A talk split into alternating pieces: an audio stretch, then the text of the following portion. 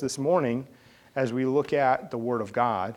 We've been in a series here in the last several weeks where we've been talking about being the people of God.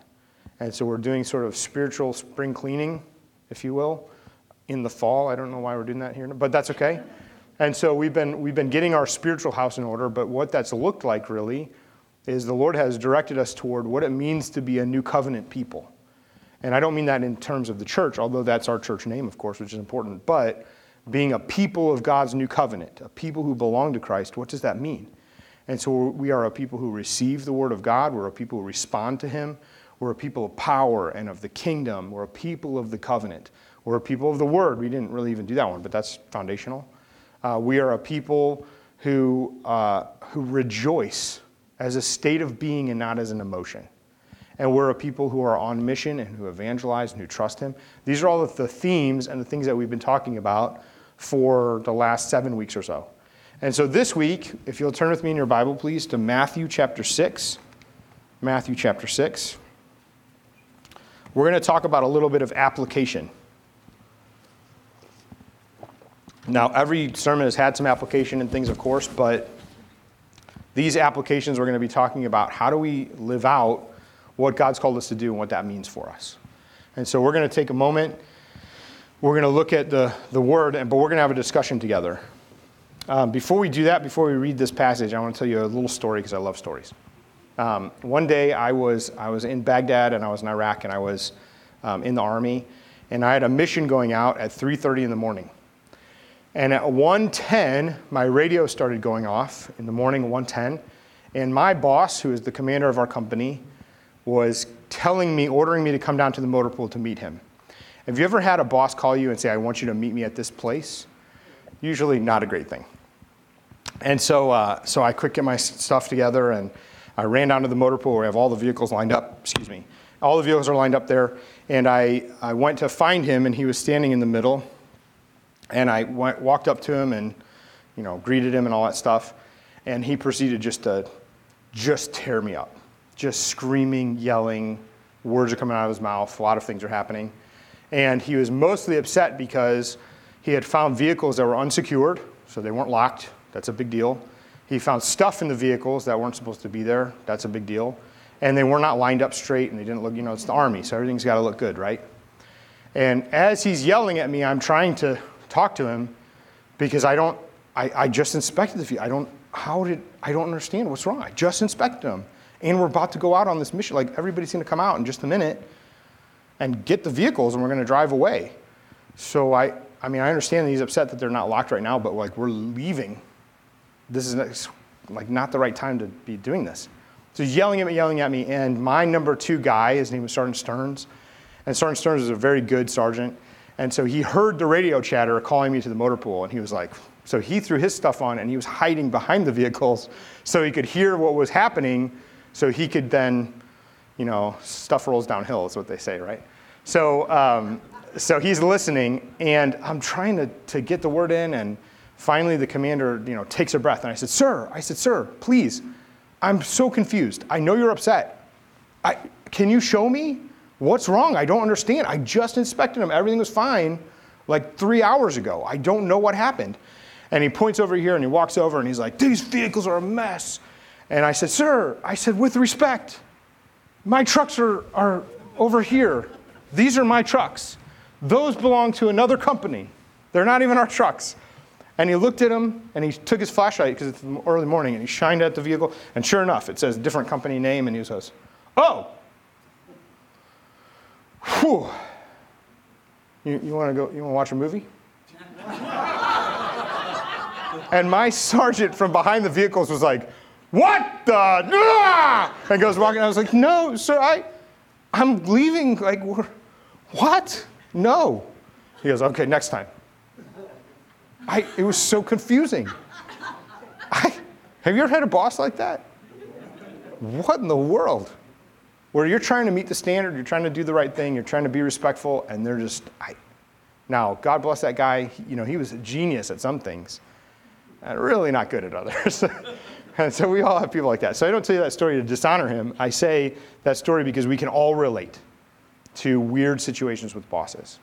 And I want to tell you this morning we have a king on the throne.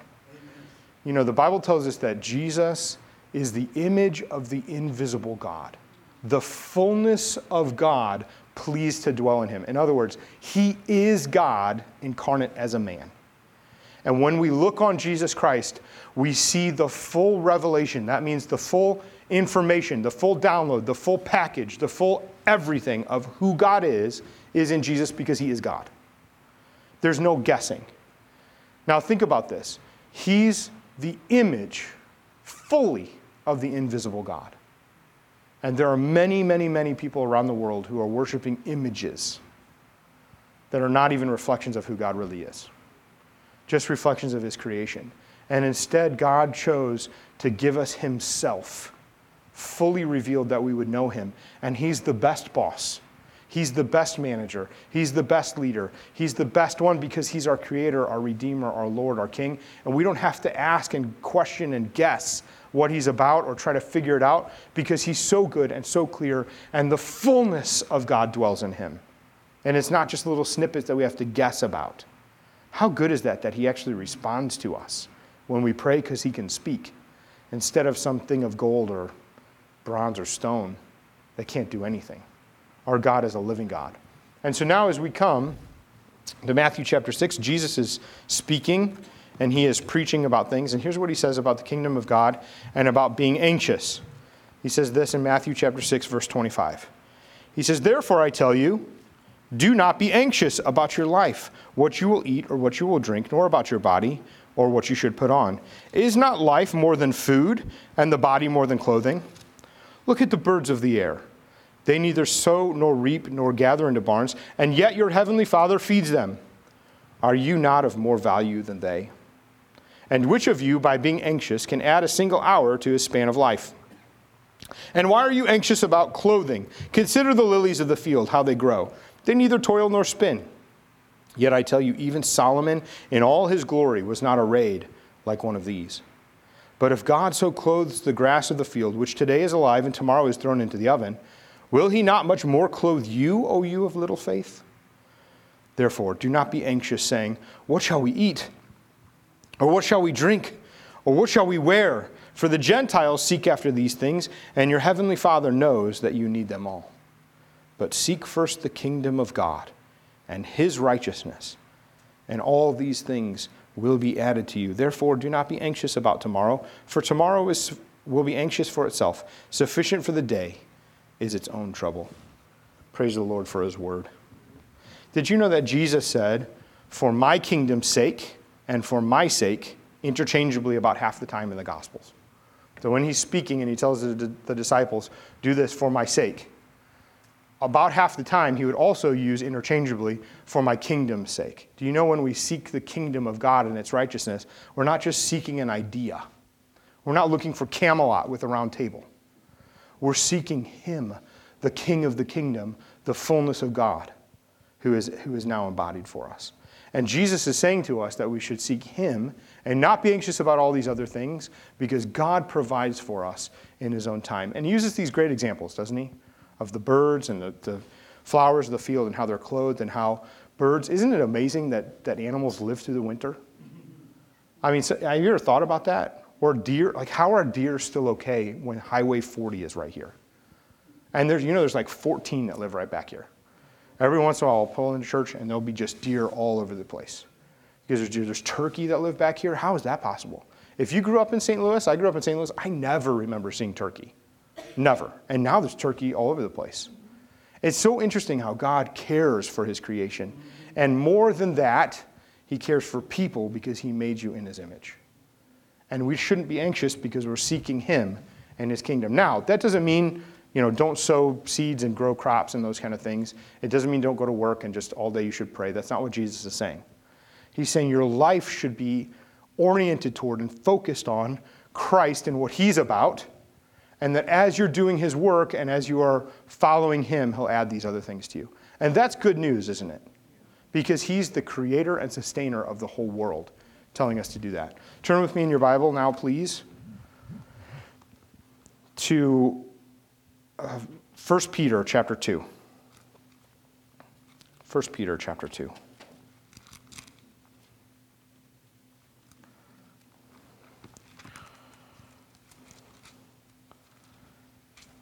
I have page 1014. If that helps you. It's toward the end of the New Testament. 1 Peter chapter 2. Here's the question though. If God is so good and we're supposed to follow him, and he's the best manager, he's the best leader, he's the best executive, he's the best father, he's everything, he's the best one to lead us, and he provides for us if we're seeking him and his kingdom, what should we do then?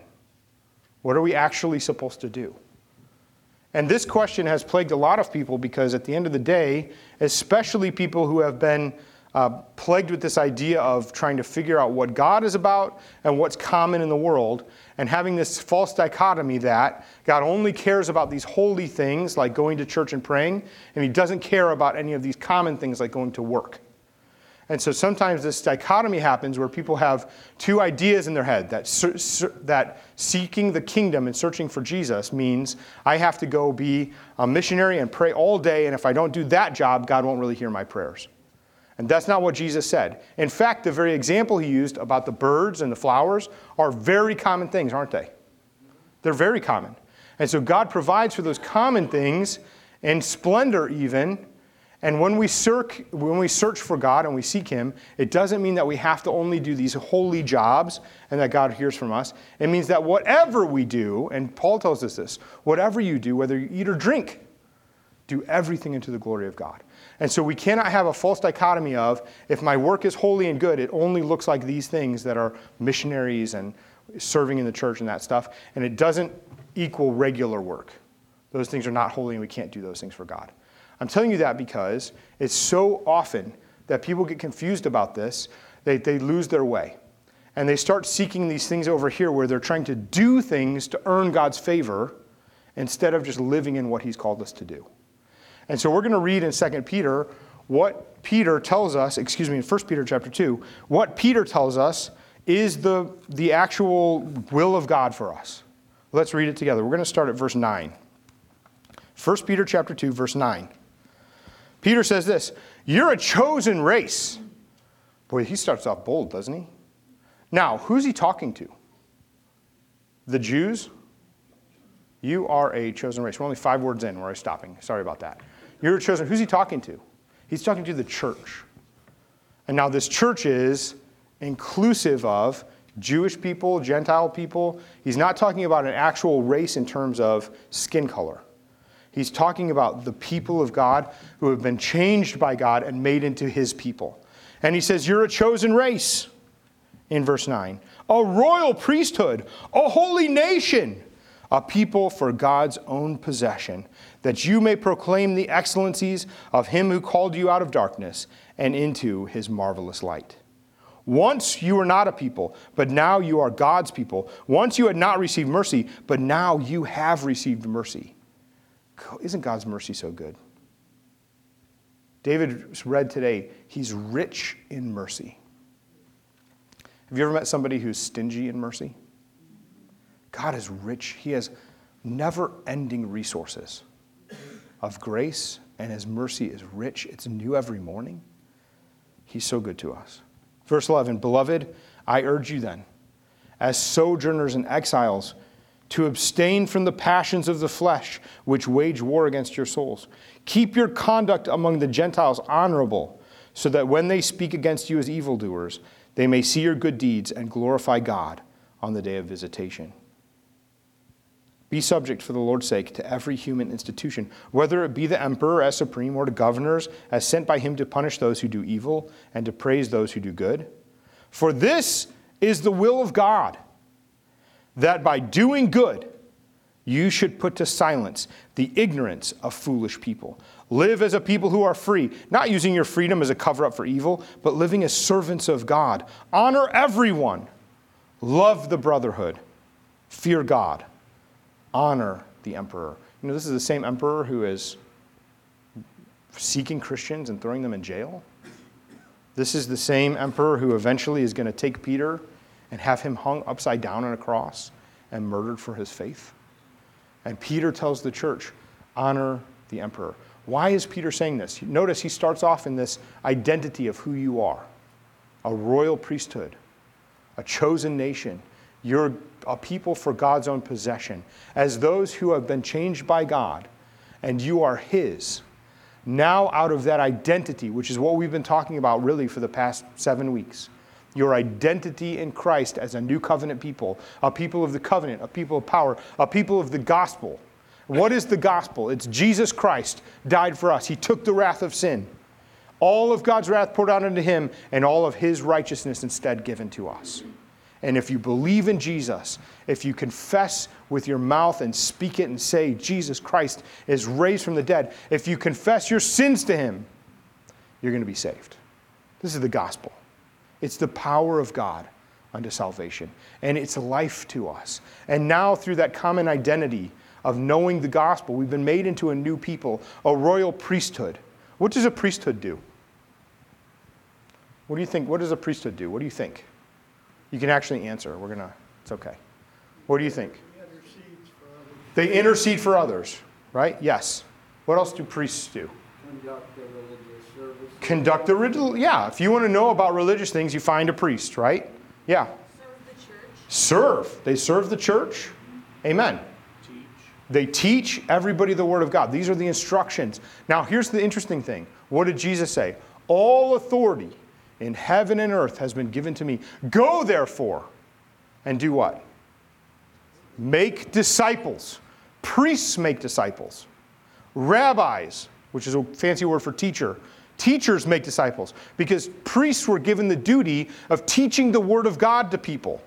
Scribes, on the other hand, were given the duty of making sure that things were recorded correctly and copying because they didn't have copy machines. There were no FedEx offices to go to at this time. And so instead, they take the Word of God and parchments and scrolls and copy it to make sure that it was exact. But priests would take that Word of God and give it to the people, showing them how they should live. And Jesus says, Now go, therefore, make disciples because you've been made priests, which is shocking to those hearing it. And they're supposed to take those disciples and do what? Baptize them in the name of the Father, Son, and Holy Spirit. Who are the only people we see baptizing? John the Baptist, called to be a prophet of God. Jesus said there was no greater prophet in the entire of the New Testament than John. And now you're supposed to follow in those footsteps as priests and baptize in the name of the Father, Son, and Holy Spirit? And Jesus said, even beyond that, teaching them to obey everything that I have taught you and I will be with you. I will empower you. And it's in this same vein that Peter now is saying your identity has been changed and you're in Christ. And as a person in Christ, you've been made a royal priesthood now for Him to do these functions and to minister to God and to minister to people. You've been empowered, you've been commissioned, you've been made worthy, even though you once were unworthy. You once hadn't received mercy, but now you have. You once walked in darkness, but now you're in light. You've been made worthy. And what happens to us when we start opening our mouths to tell somebody about Jesus? The first thing that comes in your head is, You're not worthy. Don't say that. And it happens to every one of us because our fight's not against flesh and blood, but principalities and powers. And they whisper those things to try to stop you from being who you are made to be. And here's the great thing the will of God is not go to Cambodia and be a missionary. And maybe God will tell you that. So if God's telling you that, we need to talk about that. God can tell you to do whatever He wants to do. But that holy calling, notice Peter doesn't say that. He doesn't say those who are called a royal priesthood, a chosen nation, they're going to go do be missionaries and they're going to go do church work. He doesn't say that at all. You know, Jesus doesn't even say that. He tells us to have people enter the church through baptism. That's the entrance into the church.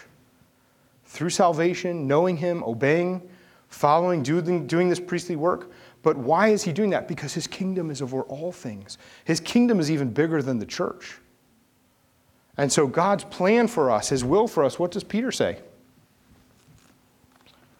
What is the will of God? Verse 15. This is the will of God, that by doing good, you should put to silence the ignorance of foolish people. Well, how do I do that? Live as people who are free, but not using your freedom as a cover up for evil, but living as servants of God. How do I live as a servant of God? Jesus said it this way Seek first the kingdom and his righteousness, and all these other things will be added to you. How do I do that? Honor everyone. Love the brotherhood. Fear God. Honor the emperor. And he goes on to tell servants that they should be good servants for their master's sake. He goes on to tell wives that they should love their husbands. He goes on to tell husbands that they should, that they should love their wives and they should serve them and submit themselves so that they can have goodness together. He goes on to show what it looks like to have these great relationships in marriage where we're not just fighting against each other, but we're walking in lockstep. A great marriage is a great testimony. It is a great testimony. But even masters and slaves and all these other relationships he talks about, and children with their parents and all these kind of things, in all the normal things of life, the testimony of you as a chosen race, as a royal priesthood, shines before other people as you live a life where you seek first the kingdom. How do you seek first the kingdom? The first thing you do is realize we've come out of darkness and into light. And if we walk into darkness, we immediately repent. Did you know there is no gospel without repentance? And yet, the world is trying so hard to make repentance a thing of the past. It is countercultural now to say you're sorry. I saw just an article the other day that had psychological tips for success. Here are some psychological things that you can do. So, for instance, one of the things in the article was if you're ever in a verbal altercation about something, speak quietly. Don't yell and shout. As other people start shouting, just speak quietly, and it will force the other people to come in. They have to listen, or they get really angry and they just storm off. So there's like psychological things you could do to have the upper hand. One of which was never say you're sorry. Never apologize. You don't ever want to look weak. And this is what the world is telling the business world that they need to do to get ahead. If you never apologize, you know, don't, I'm sorry I'm late. Don't ever do that. Instead, say, thank you for your patience. What you're really saying is, I'm more important than you. So you waited for me and you were right to do so. That's what they're telling. What is that? What is that? And then we're shocked that we have children who are uncoachable and unteachable and unemployable, and children who are wandering and they, they have no idea what they should do with their life. And Peter basically says, follow God and do what he tells you to do. And ready in the mundane of life, not in the missionary call. Although, if God calls you to the missionary, again, we'll talk about that because that's good but in the mundane of life, as children love their parents and submit to them, as husbands and wives have a good marriage together, as we serve our masters, even the worst bosses. You know, I had a, a policy with that bad boss. He was a bad boss. Um, he really was. He was a bad boss. And um, my policy, I told, I was in charge of 45 guys. And I told them, I said, listen, I will go to bat three times for something that I think is wrong unless it's unethical. If it's unethical, it's different, right?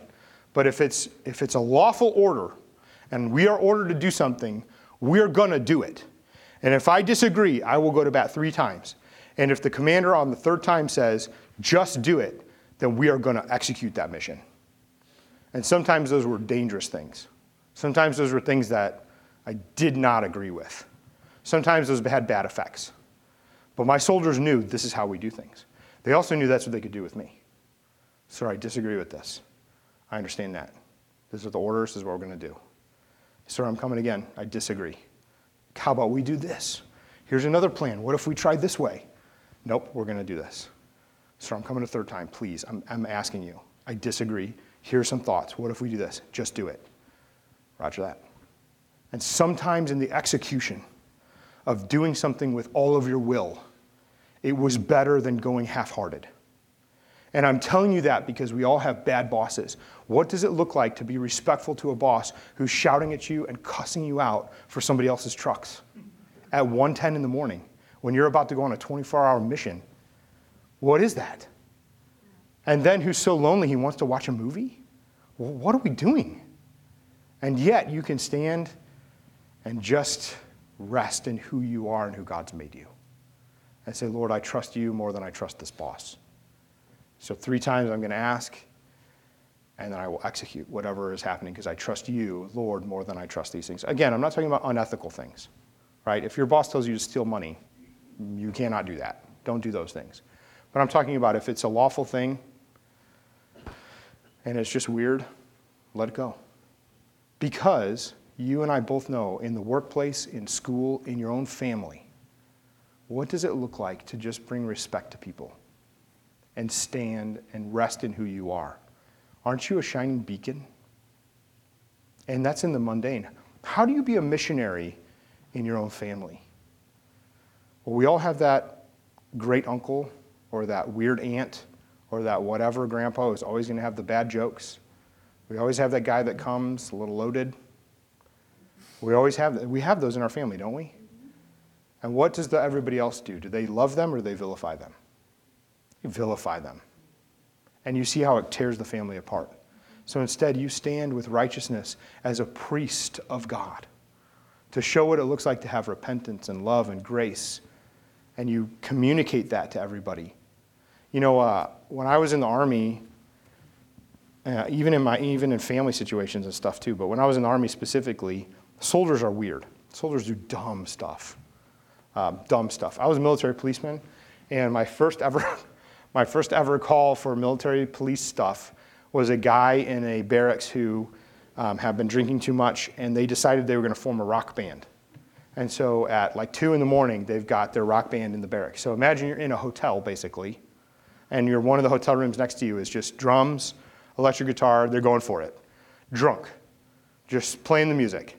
And the guitarist of this band got really excited, and he started doing like that rock thing where you like break your guitar. And so he, you know, hit the drums, and the drummer's like, "What the heck?" then he hit the drummer, and so now there's just a brawl. so, so the first time I get called out there, and they're all sitting there, and I'm like, "Guys, what are you doing?" I'm Like, "Yeah, we were dumb."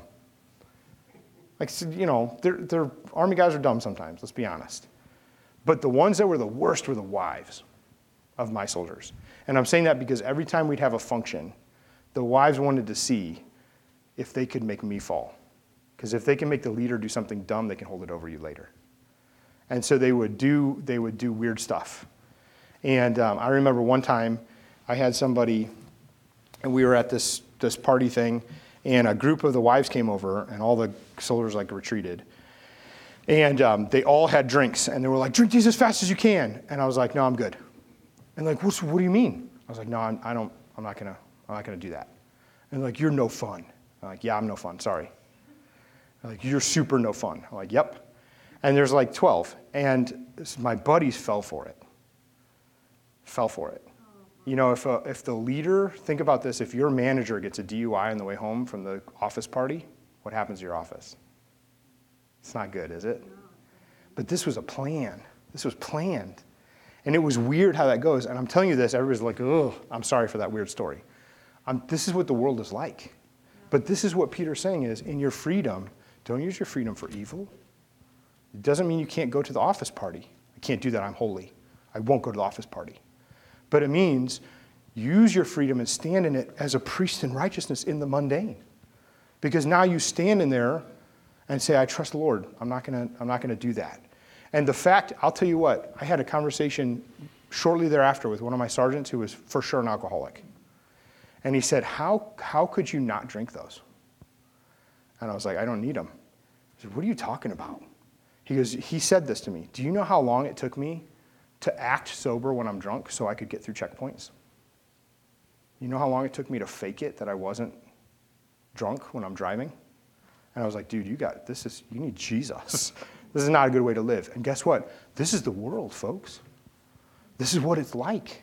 How can you be a holy missionary, not in that idea of the dichotomy, but instead, you are where God's put you to be a beacon, to be the hope to people who don't know how to live without that darkness. And now you stand there just being yourself, and light shines out of you onto everybody because you're respectful and you're kind. You honor the emperor who ultimately is going to kill you. How, what does that mean? It means you seek first the kingdom and his righteousness. You trust Jesus. You look to Him. Everything you do is about Him. And as a priest of righteousness, there are places you cannot go, but also truth that you give as you teach everybody around you. This is what it looks like just through my example. And guess what? We fail. We mess up. We do all kind of things. You yell at your kids in front of other moms, and they're like, oh, great. My, my, I'm shot. God is good, and His mercy is new every morning. And as we serve Him, as we come before Him, as we seek His kingdom and be the people God has made us, the Lord uses us in the mundane to do holy things in places that are unholy. What is the will of God? The will of God is your sanctification. Paul says it this way in 1 Thessalonians chapter 4. He says, The will of God for you is your sanctification. That you would cast away sexual immorality and lying and all the ways that you used to live. And now you live as those who are holy unto God. What is the Lord's will for your life? Maybe He'll send you to Cambodia, but the, His will for your life is that you would live as a royal priest in His presence, in the mundane of normal life, that you would explain to everyone around you who Jesus is, teaching them, showing them to make disciples, to go, therefore, out of that lit, nice place and into the dark places where the light comes from within you because He's with you. And God is so good and so kind and so wonderful that even if He will clothe the flowers in the field, even if He will give birds food to eat when they don't have harvests or plant crops, He provides us with the words, with the provision, with the life, with the moments, with the friends, with the, all the things that we can actually do what He's called us to do.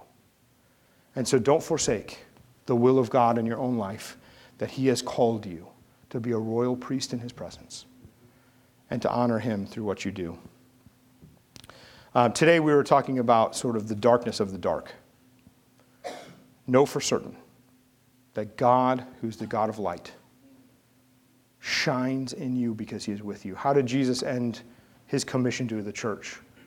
And lo, lo means behold, and behold, I am with you always, even until the end of the age. You and I will fail.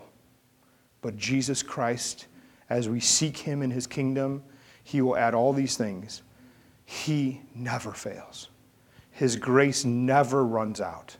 His mercies are new every morning.